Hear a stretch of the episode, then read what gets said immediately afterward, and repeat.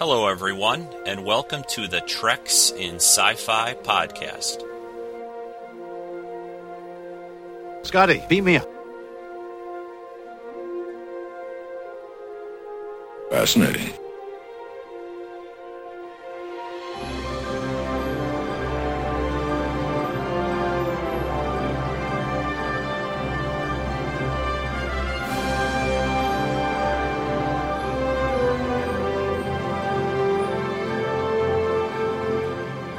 Stand by to receive our transmission. Well, hello again, everyone, and welcome to the third episode in the Treks in Sci Fi podcast series. I'm your host, Rick Dosty, Rico to some of my friends, and this week's show is going to touch on quite a few different subjects. I've gotten a little response from uh, some of the listeners out there, and there are a few different things I want to talk about this week primarily, I want to talk a little bit about the new movie Serenity, which just came out uh, last Friday, uh, September 30th. Today is Sunday, October 2nd, 2005. I'll give you a, uh, a brief uh, update on what else we're going to be talking about this week. The other areas, the normal areas, the first thing is the Star Trek episode review or a discussion I'll be taking you through the another first season original Star Trek series episode called Charlie X. This was one of the earliest episodes in the production of Star Trek, and it's uh, one of, again one of my favorites, probably one of my favorite episodes of all time. So that's Charlie X. We'll be talking about shortly. The other uh, area, the main area that we're going to be looking at, is a collectible. And instead of another Star Trek collectible, this week I'm going to move off into uh, the realm of Star Wars, and I'm going to review and discuss the Master Replicas Stormtrooper Blaster that was, I guess, first released approximately a year ago. But we'll talk about more about that uh, later in the show. So here's us on the raggedy edge. Come a day, there won't be room for naughty men like us to slip about at all. So, my first uh, area that I want to discuss this week is the new movie Serenity, based on the Joss Whedon TV short TV series called Firefly that ran on the Fox network back in the fall of 2002, three years ago now. Now, I was um, I'm one of the fans of, or a big fan of Firefly, but not when it really originally aired. It was originally, I believe, it was on Friday night on Fox. Ran for only 11 episodes, three of them never aired. And I think I only managed to catch one episode when it originally aired. I think it was the first one they showed, which was called The Train Job. And that episode, it, it just didn't really capture my attention, even though I'm a big science fiction fan, obviously. I thought the episode um, just there wasn't really anything unusual or, or, anything really. I mean, it was exciting. It had some interesting things going on in it, but I think you know one of Fox's great mistakes, and this has been talked about in various forums and other podcasts about Firefly. They did they didn't run. They had a pilot written and air, you know, when they filmed and everything for Firefly, but they didn't air that episode first for some reason. And there's a variety of theories or ideas on that, but they ran this cha- train job. And when you see the original pilot, which you can see with the box set of uh, DVDs from that complete the the whole series that's available, which I highly highly recommend. It's it's a great series, uh, great stories, great characters, great plots. I mean, it's just it's just a wonderful 14 episodes. I mean, I don't I don't think there's another show out there that that can, did as much in 14 episodes that Firefly did. But um, they they ran the train job before the the pilot episode, and I think that really hurt them. Along with the fact that it was on Friday nights, they didn't really promote it very heavily and so forth. But I don't really want to get into a whole history of you know the Firefly on TV. Again, that's discussed about very in much more detail in uh, other podcasts out there. One's called The Signal, which is really really a great podcast that I listen to that they've gone through and had interviews with the cast members and talked about the show and they even give you Chinese lessons which is which is really neat. I, I really recommend that podcast. But let's talk about the uh, new movie. Now, This just came out a couple of days ago, so I'm not going to really give out spoilers uh, here. I don't want to really ruin it for anyone that might be listening, and I'm not even going to just say spoiler warning and then just talk about them because that's kind of a tease a little bit. So, but I'm just going to give you my general impressions of the movie. The first thing is it's just a great, great movie, very exciting, very well done, and I really, really enjoyed it. Um, I went opening night in the evening. There were quite a few. I would say most of them were Firefly fans in the audience, and it looked like the crowd. The crowd was really into it. There was a lot of humor, a lot of adventure, excitement, uh, surprises, and they. The crowd really was enjoying it. I enjoyed it. Uh, my son went with me. He enjoyed it. So, I can't recommend it enough to Firefly fans that are out there that that are thinking of going to see this, and don't wait for the DVD. See it on the big screen. It's it's well worth it. The that being said, it's it's hard for me to judge this movie based on uh, a person that might be not familiar with the Joss uh, verse of Firefly and Serenity and the crew. I plan on taking a few other people that are not familiar with it soon to see how their reaction is. I've heard most people say that people that don't know the Firefly universe still enjoy the movie a lot, and I could see that that's uh, that's probably true. I mean, they give you enough background, I think, a little bit at the beginning and throughout the movie, sort of uh, tossed in here and there to give you an idea of what's going on. I mean, it's pretty obvious who the good guys are, the bad guy, pretty much right from the get go. So, um, but Joss just he just has a, a good knack of writing dialogue of creating characters and settings that you really get involved with. Uh, I was a, a, really big Buffy fan when it was on, a fan of the uh, also the series Angel, and Firefly just follows in that trend of you know real real good characters and, and characters that are three dimensional is to me the biggest thing. These characters have uh, you know faults; they're not perfect by any means they they have good days, they have bad days, they have things that go right, things that go wrong. Uh, actually, most of the time they have a lot more that goes wrong. It seems like, but that's what makes us uh, you know an interesting story is how they keep trying and keep fighting. So that um, that being said, again, that just continues into the the Serenity movie. Um, it is just a roller coaster ride. It's about two hours long. I think it's like one minute less than two hours, and it goes by fast. I mean, there's a couple of slow moments, and I wanted to see just a few little things that they, you know, he had to just sort of brisk, you know, breeze right by pretty quickly. I mean, there were scenes in the in the TV show that they'd be sitting around having having you know food, and, you know, sitting around the table talking, and things would go on, and those little moments like that kind of had to get sacrificed for the big screen in the movie, but. Uh, there's a lot that goes on. Obviously, the movie's mainly focused on the character of River, which you know that was always a running thing in the in the TV series, and is is greatly expanded and explained in the motion picture. But I don't want to go too far into the movie, you know, again because a lot of people probably haven't seen it. But just definitely, you know, get out there, go see Serenity, go see it uh, again and again, go see it with your friends, bring people that don't know the show, get them hooked to watch the DVDs, uh, so we can have another movie in another uh, year or two. Hopefully, I, I, have heard the cast is signed for uh, at least two more movies, so I would love to see that. But that's um, that's about it for the Serenity movie review or discussion. I really, really liked it.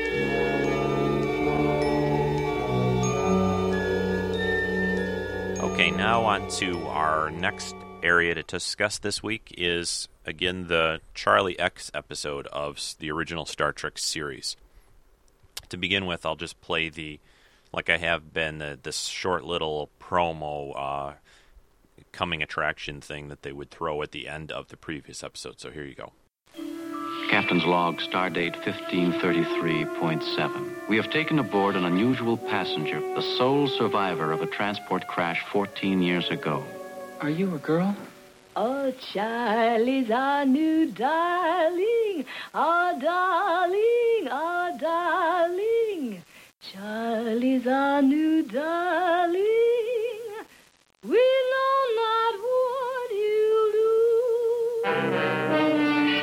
She could love me. She's not the girl, Charlie. But if I did what you said, if I was gentle, Charlie, there are a million things in this universe you can have, and there are a million things you can't have. That's the way things are. Look, I'm off duty at 1400. Why don't you join me in Recreation Room 6, Deck 3? You got a deal, friend. You're responsible for what happened to the Antares. Why? Answer me. Well, they weren't nice to me. What about us, Charlie? Okay, well, that'll give you a basic idea of what's going on. Uh, for those of you that either haven't seen this show in a long time or are not familiar with it, Charlie X is basically the story of uh, a young man named Charlie, Charles Evans, that comes aboard the Enterprise, is being transported um, by the Enterprise to um, meet up with. Uh, I guess it's. I think it's to go to uh, his, his family. He was crashed on a planet for uh, 14 years and a crew of a ship called the Antares picks him up and they bring him aboard the Enterprise to, to sort of shuttle him to a, a star base or something like that. That's not real important, but um, but it it becomes real obvious real quickly that Charlie X is not your average uh, teenage boy. He has unusual powers. basically, he he's sort of a, a demigod. I mean, he has the ability to do and make anything happen with his mind that he he he would like. And the the wonderful part about the story is giving that kind of power to a teenage boy is oh that's that's a pretty dangerous thing. So seeing how the crew and Kirk and company deal with that is is very interesting and I uh, I really like this episode a lot. A little bit of background uh, on the story before we get into any more detail. The um, this this episode is written by DC Fontana, who was a, a, a, pretty regular contributor to the original Star Trek series and, in her own stories. This was based on a idea, uh, a story idea by Gene Roddenberry. One of the, it's probably one of the early stories or earliest stories that were um, that were thrown about. Gene Roddenberry, when he created Star Trek, originally had, uh, I'd say, I think there were approximately about a half a dozen story ideas, concepts for episodes that were turned into some of the earliest Star Trek episodes. This Charlie X was one of those uh, episodes. But again, the story idea is Gene Roddenberry. It was written by DC Fontana, and I again the episode basically is a character study, character study of Charlie, Charlie X, Charles Evans. Uh, a teenage boy with, with vast powers and not really being able to handle them. The crew of the Enterprise slowly finds out that these um, well, Moore finds out at the very end that these powers were sort of given to him by uh, a group of aliens called the Thasians. He crashed. They crashed on their planet. Charlie did a long time ago, and the idea or the the reason for these powers were the Thasians gave him these powers to survive. That he wouldn't be able to survive as a as a small boy on on the planet by himself without having the ability to sort of manipulate things, matter, create things out of nothing. Well, not really out of nothing, but they don't go into detail. Star Trek doesn't explain that like they do kind of in the later Star Trek series. The original series doesn't go into a heavy detail of how and why these things are possible. Like last week's show that I discussed, Shore Leave, it really isn't important that they talk about how all these things on the Shore Leave planet were created or how Charlie X is able to do what he does on the Enterprise. They they really are looking at what these things and how these things affect the crew of the Enterprise, other people that come aboard is the main idea of the show. But uh, that being said, again, this uh, is a good study of how Kirk deals with Charlie. Kirk is sort of given the assignment before some of these abilities are, you know, they come out uh, to sort of teach Charlie how to deal with people and specifically how to deal with women. He's been trapped on this planet. Um, for a number of years, for a long time, basically most of his life, and he just doesn't know how to deal with people. He's an adolescent, and McCoy suggests and, and tells Kirk that he needs to teach this kid how to deal with other women because he's attracted to uh, his, Kirk's yeoman, Janice Rand. And Charlie just really does not know how to deal with those feelings and emotions that that are going through his head. Obviously, Spock can't do it. McCoy probably would have been a good idea, but Kirk, being the big captain, uh, sort of takes him under his shoulder. He has a couple of scenes with Charlie where he's trying to teach Charlie how to defend himself, to fight. Charlie doesn't really like it. There's a crewman that laughs at him. Charlie gets mad at him and makes the crewman basically disappear. Uh, and that's when Kirk really discovers that Charlie is not all that he appears to be. Is not an ordinary boy. I think the uh, the interesting thing about this is Kirk later in the Star Trek series, and he becomes sort of a ladies' man uh, and has a reputation a bit. But in this early uh, time of the Star Trek series, that hasn't quite happened. So it's kind of ironic that here Kirk, the, the, the sort of womanizing captain of the, the universe running around out there in the Enterprise, is given the task to, to teach Charlie about women. And there's a, there's a, a good exchange with Charlie and him, and that I really enjoy. And I will uh, play a little bit of that for you right now. There's nothing wrong with you that hasn't gone wrong with every other human male since the model first came out. What if you care for someone? What do you do? You go slow. You, uh, you be gentle. I mean, it's, it's not a one-way street, you know. How you feel, and that's all. It's how the girl feels, too. Don't press, Charlie. If the girl feels anything for you at all, you'll know it. Do you understand? You don't think, Jan? You. She could love me. She's not the girl, Charlie. The years are wrong, for one thing. And there are other things. She can. No, Charlie. She is. No. But if I did what you said, if I was gentle. Charlie, there are a million things in this universe you can have, and there are a million things you can't have. It's no fun facing that, but that's the way things are. Then what am I going to do? Hang on tight and survive. Everybody does. You don't. Everybody, Charlie, me too. I think that's uh, that's a nice little bit. It really uh, sort of uh, punctuates and tells you what's going on and, and how hard Charlie's having, uh, how hard a time Charlie's having dealing with, with his emotions, and he has these powers. The uh, interesting thing I I also find about this episode is it sort of is is a is a theme that's used a lot in, in, in comics. I'm a I'm a comic book reader, also a big Spider-Man fan, especially. The the main idea here, or one of the main ideas in Charlie X, is that kind of the idea of great power, great responsibility. The problem being Charlie has never really had to contain himself. He, he's he's always been used to getting what he wants, how he wants it. He's never had to deal with other people. Uh, he's on a crew of you know, or on the Enterprise with 400 people around him. Half for well, roughly maybe half are women, and he just can't deal with it. Does not know how to do with it. Deal with it. Excuse me. And that's what makes this a very interesting study. You know, it's it's the power corrupts idea and especially in this this character of Charlie, a teenage boy, he just is is really really not up to this kind of a challenge. And at the end of the episode, of course, the Thasians show up and take him away because they realize he just is not ready at this point, and maybe never would be ready to deal with uh, living with humans and being able to control his abilities. The um, one, a couple other things about this episode that are a lot of fun. There there are little character bits going on with some of the other sort of minor characters, or less uh, than the main three, Kirk, Spock, and McCoy, that you don't see a lot in the other episodes. One thing that I liked a lot is the little scene where um, they're in the sort of rec room area, and Spock's playing his Vulcan harp, and Charlie uh, gets sort of serenaded by Uhura with a song all about Charlie and that's what I'm going to play for you right now. Now from a planet out in space, there comes a lad not commonplace, a seeking out his first embrace. He's saving it for you.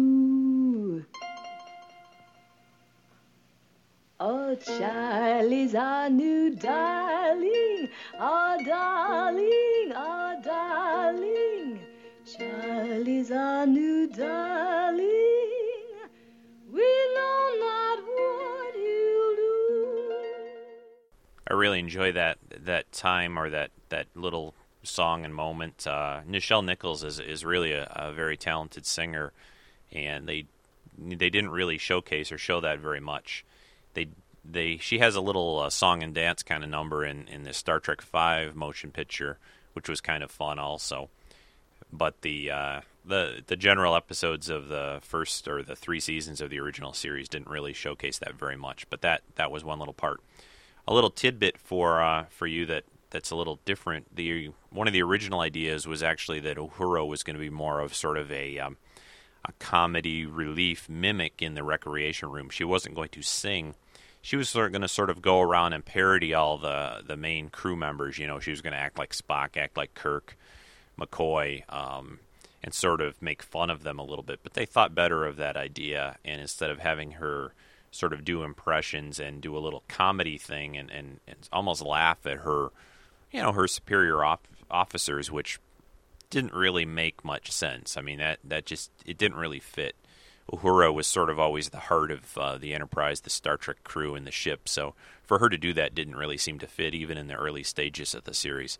So they had her sing the song to Charlie, which which was a lot better. I thought. I think the uh, much much better idea. Another little uh, tidbit of information that's not generally known: the director of this episode, Lawrence Dobkin, was actually uh, an actor originally. He acted in a very classic science fiction movie called The Day the Earth Stood Still.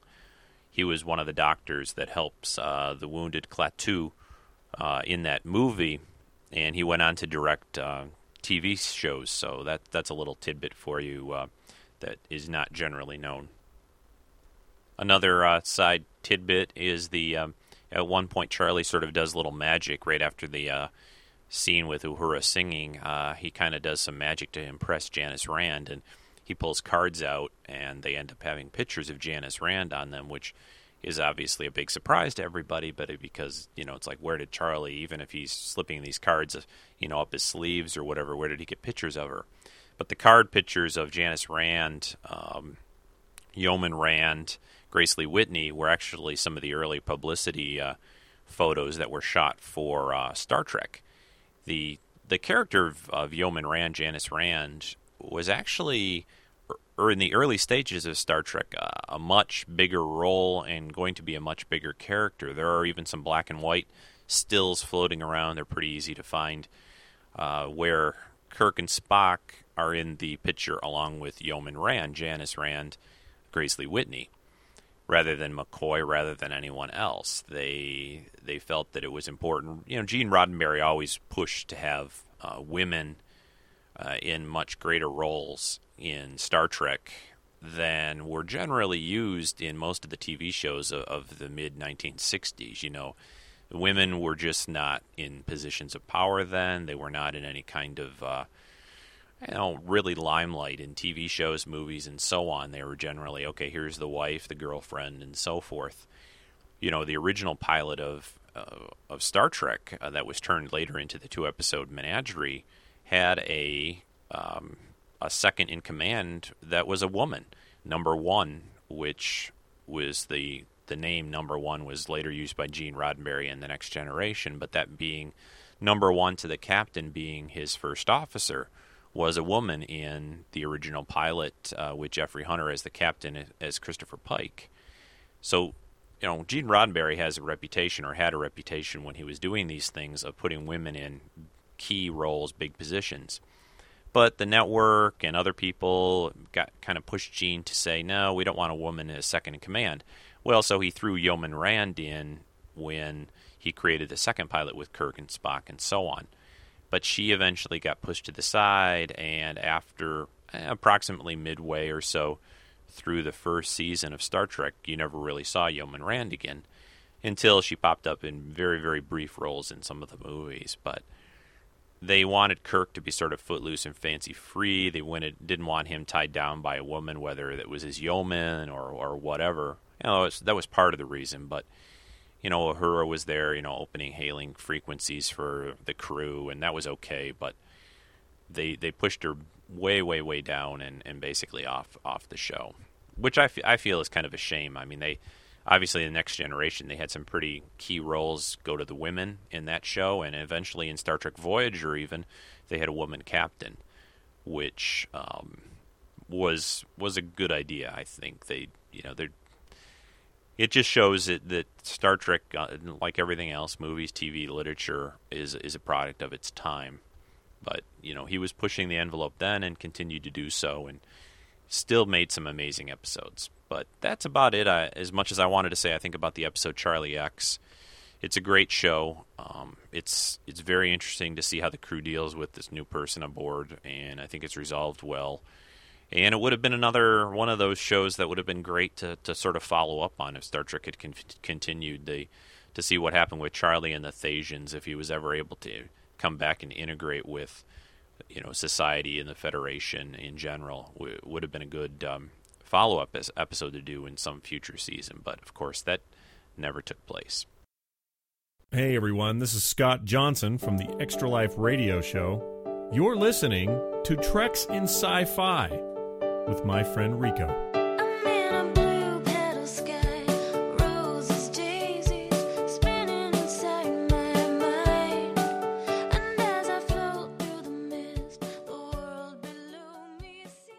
Okay, before I get to the next segment, I want to say hi to uh, Morales. I'm not sure if I'm saying that correctly, but I got an email from him. He lives in Mexico City. He also is uh, on a forum that I frequent quite often, the Extra Life forums. So I just wanted to say hi. I got your email. I really uh, enjoyed hearing what you had to say about some of the earlier shows I did. And I hope to continue uh, doing what you had discussed, talking about various Star Trek philosophies and what I think about the various episodes and how that plays into them, the sort of hope for the future ideas. So Thanks a lot for your email, Morales. Uh, anyone else that would like to email, I didn't say this at the beginning of the show, and I'll, I'll just try to slip it in now, I guess. But you can email me at uh, Treks, that's T R E K S F, at gmail.com, treksf at gmail.com. The website again for this show is www.treksf.com for Treks in Sci Fi. So thanks for the email, Morales, and I hope other people will write in also. I've gotten a couple other ones, um, brief comments from other people that I know who have listened, and I kind of said, "Hey, listen to my show," and and they did and liked it. So uh, now we're going to talk about the Master Replicas Stormtrooper Blaster. Hokey religions and ancient weapons are no match for a good blaster at your side, kid. Okay, for the collectible segment, yes, we'll be talking about the Stormtrooper Blaster. This piece was put out, I believe it first came out in 2004 by Master Replicas.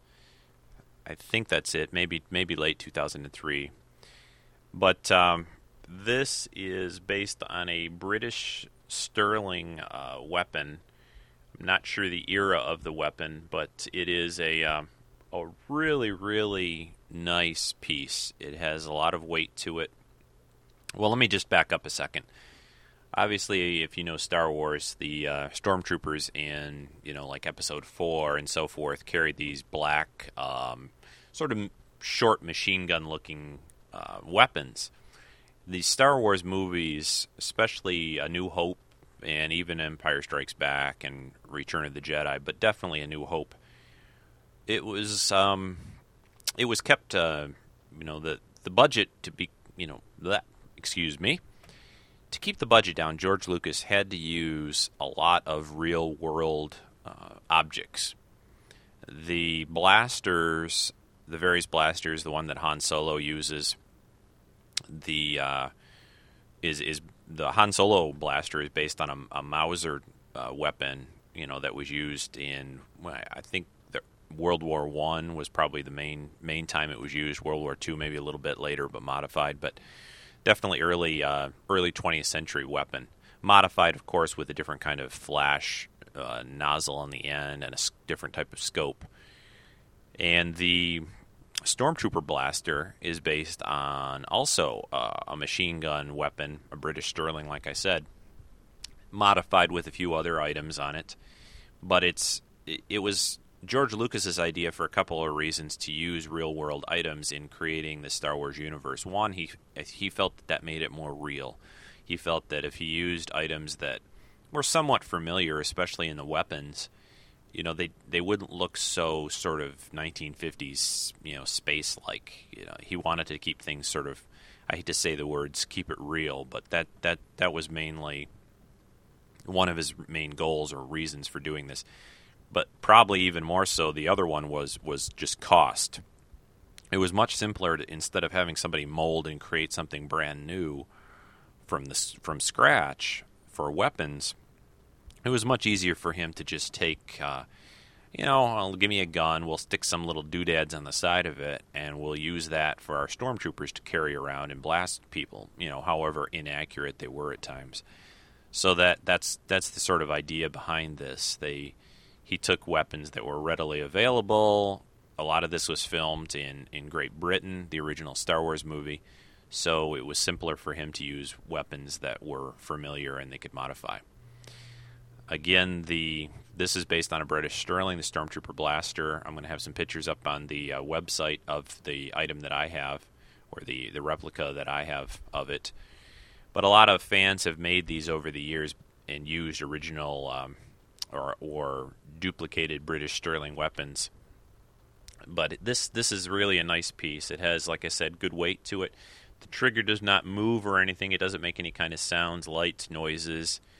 Uh, it has a sort of a orange plug. It's not real, real visible. Uh, you have to look in the end of the barrel, but you know the gun laws for replicas out there um, dictate that they put that kind of item in there to you know so people don't, I guess, carry these things off to the local uh, you know party store and try to hold them up with a with a Star Wars replica weapon. Um, so they put these these orange, they call them blaze orange plugs in the end.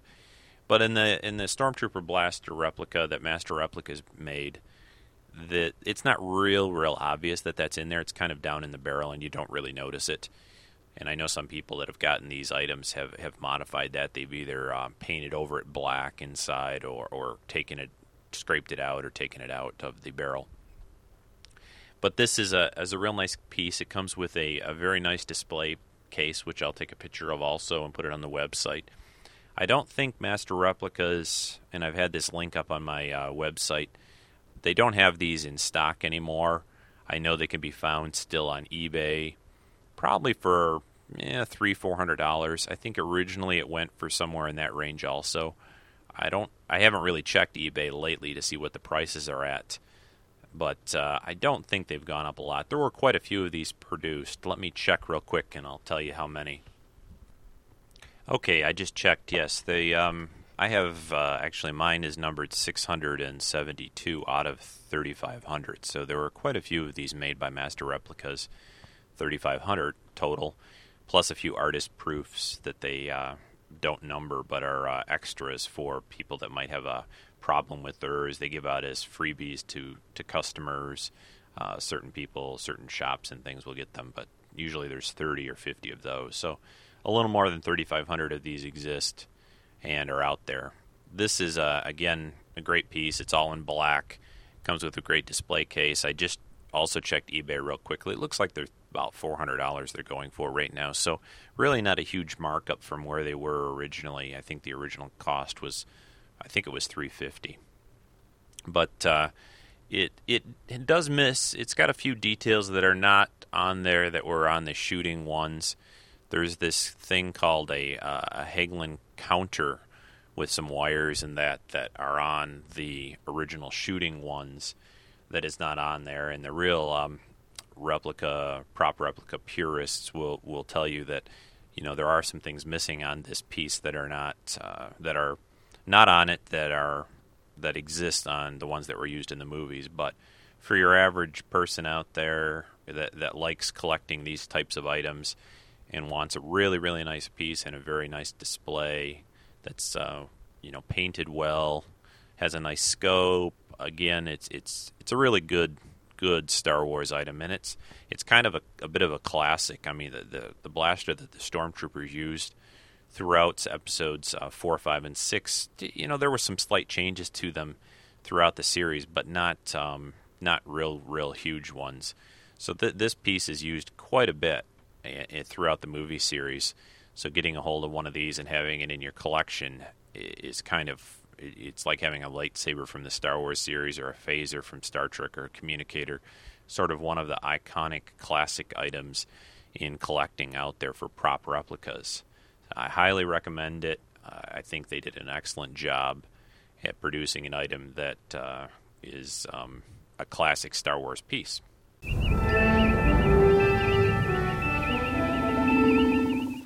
Okay, so that's it for the uh, main two segments of the show, not counting the Firefly discussion that I had at the beginning, but I, you know, talked about the Charlie X episode and the Stormtrooper blaster by Master Replicas. Those are the two main sections. The last thing I wanted to discuss here, well, a couple things. The first being my uh, my webpage. For those of you who have visited it and are getting this podcast, I have to apologize that more pictures from my collection are not up and available yet. It's uh, sort of slow going. I do plan on you know tackling it a section at a time, but I'm going to get those pictures up as soon as possible. I'm setting up a little area here to uh, take some better photographs of some of the items and get them posted as soon as possible. So please bear with me, and those things will be happening in the near near future, hopefully within the next few weeks. The last thing I wanted to discuss this week would be sci fi on, on, television. This year, uh, the fall of 2005, there, there seems to be a huge new sort of glut almost of sci fi alien invasion TV shows, and I want to talk about those. I want to wrap up, though, first and talk about Battlestar Galactica. I think I've mentioned that on one of the other shows that I really enjoy the new Battlestar Galactica, and it ended in a big, big cliffhanger if you're a fan of Battlestar Galactica, the new show on sci fi, uh, I think it was just last week, about a week ago, where they, they showed the episode with the Pegasus. Uh, another Battlestar shows up, sort of similar to what happened in the original series. And it was really, really good. Uh, for those not watching this show, you really need to, to check it out. So, Battlestar Galactica, love it, and can't wait for January for the new episodes to start up. The uh, there are three new invali- alien invasion TV shows this year. I have seen two of them so far. One of them I have on, on tape and recorded that I, I want to get caught up on. The two that I have seen, there are, there are three. It's funny, there's one on each network. First, we'll start with um, NBC has the uh, the surface one. The aliens are in the water, or either just showed up in the water. Maybe they've uh, were in the water for a long time, but Surface. This is on Monday nights, 8 o'clock. And this show so far, I've seen three episodes, I think. Or two, two or three episodes, whatever. I've seen every one that they've shown so far. It's not really, there's not a lot happening. They got this little iguana like water creature that these kids caught and putting it in their bathtub. And, you know, there's this woman who's sort of a, a marine biologist and she kind of knows what's going on. And there's this guy whose brother got sort of taken away or killed by this big sea creature. And, you know, oh, my telephone's ringing. Hang on one second. Okay, I'm back. Sorry about that. So surface, yeah, there, there. This could be not so much so far seeming to be aliens as it is uh, like you know sea creature type stuff. So it's okay. I'll probably keep watching for a couple more shows, but um, we'll see it. See where it goes. The other one uh, is the ABC series, and they they made it pretty simple. They're just calling this one Invasion. This is on Wednesday nights at ten o'clock, I believe, after Lost, which isn't going to hurt its ratings, that's for sure. Which I'm a big fan of Lost, love that show, and never miss it. But uh, I really uh, this show I've seen two now or three. Again, I they're kind of running together. I watch these things, I record them generally, and I, I watch them in parts later on. So this again, not a lot going on yet. I mean, this is sort of like the Invasion of the Body Snatchers uh, version of, of Alien Invasion, and eh, I, I'm okay with it. It's it's probably a little more interesting than Surface is so far. The the characters seem a little more real, um, but uh, they they also seem a little sort of how should I say it? A little cardboard at times too. Um, but it's it's not really all that you know, it's not really doing it for me either. Uh, they're just, um, I think the whole idea of alien invasion concept, uh, and I, although I did enjoy the War of the Worlds remake movie over the summer with Tom Cruise, uh, I enjoyed it more than I thought I would. But the that idea of a science fiction TV show, that concept for me at least, is not very interesting. I think it has limited things you can do with it. Um, I think it's it, it's just I, I've I've always had a hard time with like you know aliens coming to the to the Earth and invading us, whether they do it for good things, for bad reasons, whatever they do. I've always had a uh, kind of a bit of a problem with that whole concept or idea. It just it just comes off kind of cheesy. It sounds like it's a 1950s you know movie almost, and not that I didn't enjoy those, but I enjoy them because they're kind of humorous and and, and you know with all even the greatest new special effects and make, treating the, the subject a little more seriously, it still comes off as you know why why are these guys here? Why are they coming to Earth? Who, you know what's so special? Why why do they want to be here? And it doesn't you know I'd almost prefer that they come here and they're like our buddies, you know that kind of thing. But anyway, that's that's sort of a side topic and just my opinion on the whole thing. The last show, which is actually out of these three alien invasion type shows, the one I wanted to see the most. However, the people at this one's on CBS Friday nights. I think the usual time slot is nine o'clock. This one's called Threshold. the The problem being is these guys really goofed up. Friday night, that's Sci-Fi Channel Friday night. I mean that with Stargate SG-1, Atlantis, and Battlestar Galactica. Even though they have finished for their sort of half of their season, their their summer to fall run. So they're not on currently, at least not in new new shows. They're on in reruns. But these these goofs, basically, you know, throwing another science fiction sh- show up against this stuff on Friday night is a bad bad idea. They should move the show now. I don't care where else you put it, but Friday night is a bad idea for this show. Friday night in general is, is not a good night to show new TV shows and certainly a science fiction show going up against this, the power of the Sci-Fi Channel with their block of sci-fi shows. It, it's it's a difficult thing, and even though I've been recording those shows, I've been watching Atlantis, SG One, and Galactica instead. So I'm not really caught up on Threshold, but I do plan on watching it now. I've got a little bit more time. Some of these shows are, like I said, going into reruns now, so I'll be able to catch up on this, and hopefully in another podcast or two, I'll give you my take on it. But Anyway, so so far not not super thrilled with the new sci-fi shows on T- network TV. I don't think any of them are anywhere near the caliber or the interest and excitement as a Galactica or even the Stargate shows are. So we'll see how they progress, though. I'll, I'll watch for a few more shows and, and let you know what I think. Well, I think that's about it for this week's show. I'm trying to get these podcasts out again once a week uh, over the weekend on Sundays, usually, and when I'm going to be doing them and posting them Sunday sometime and, and getting one up.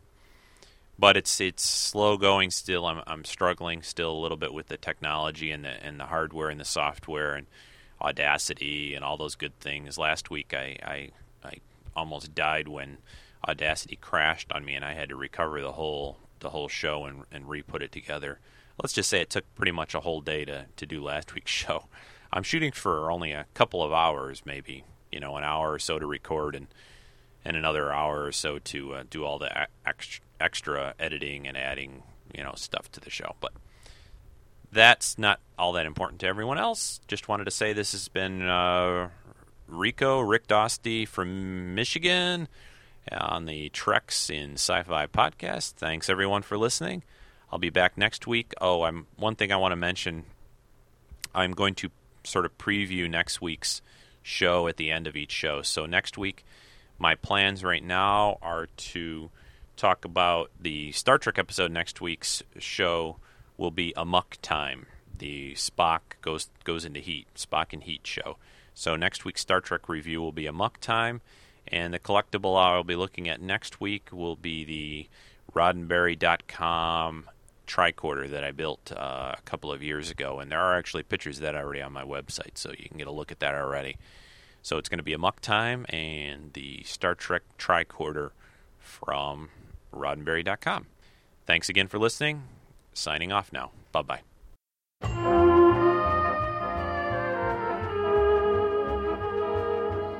This has been a Rick Dosty production.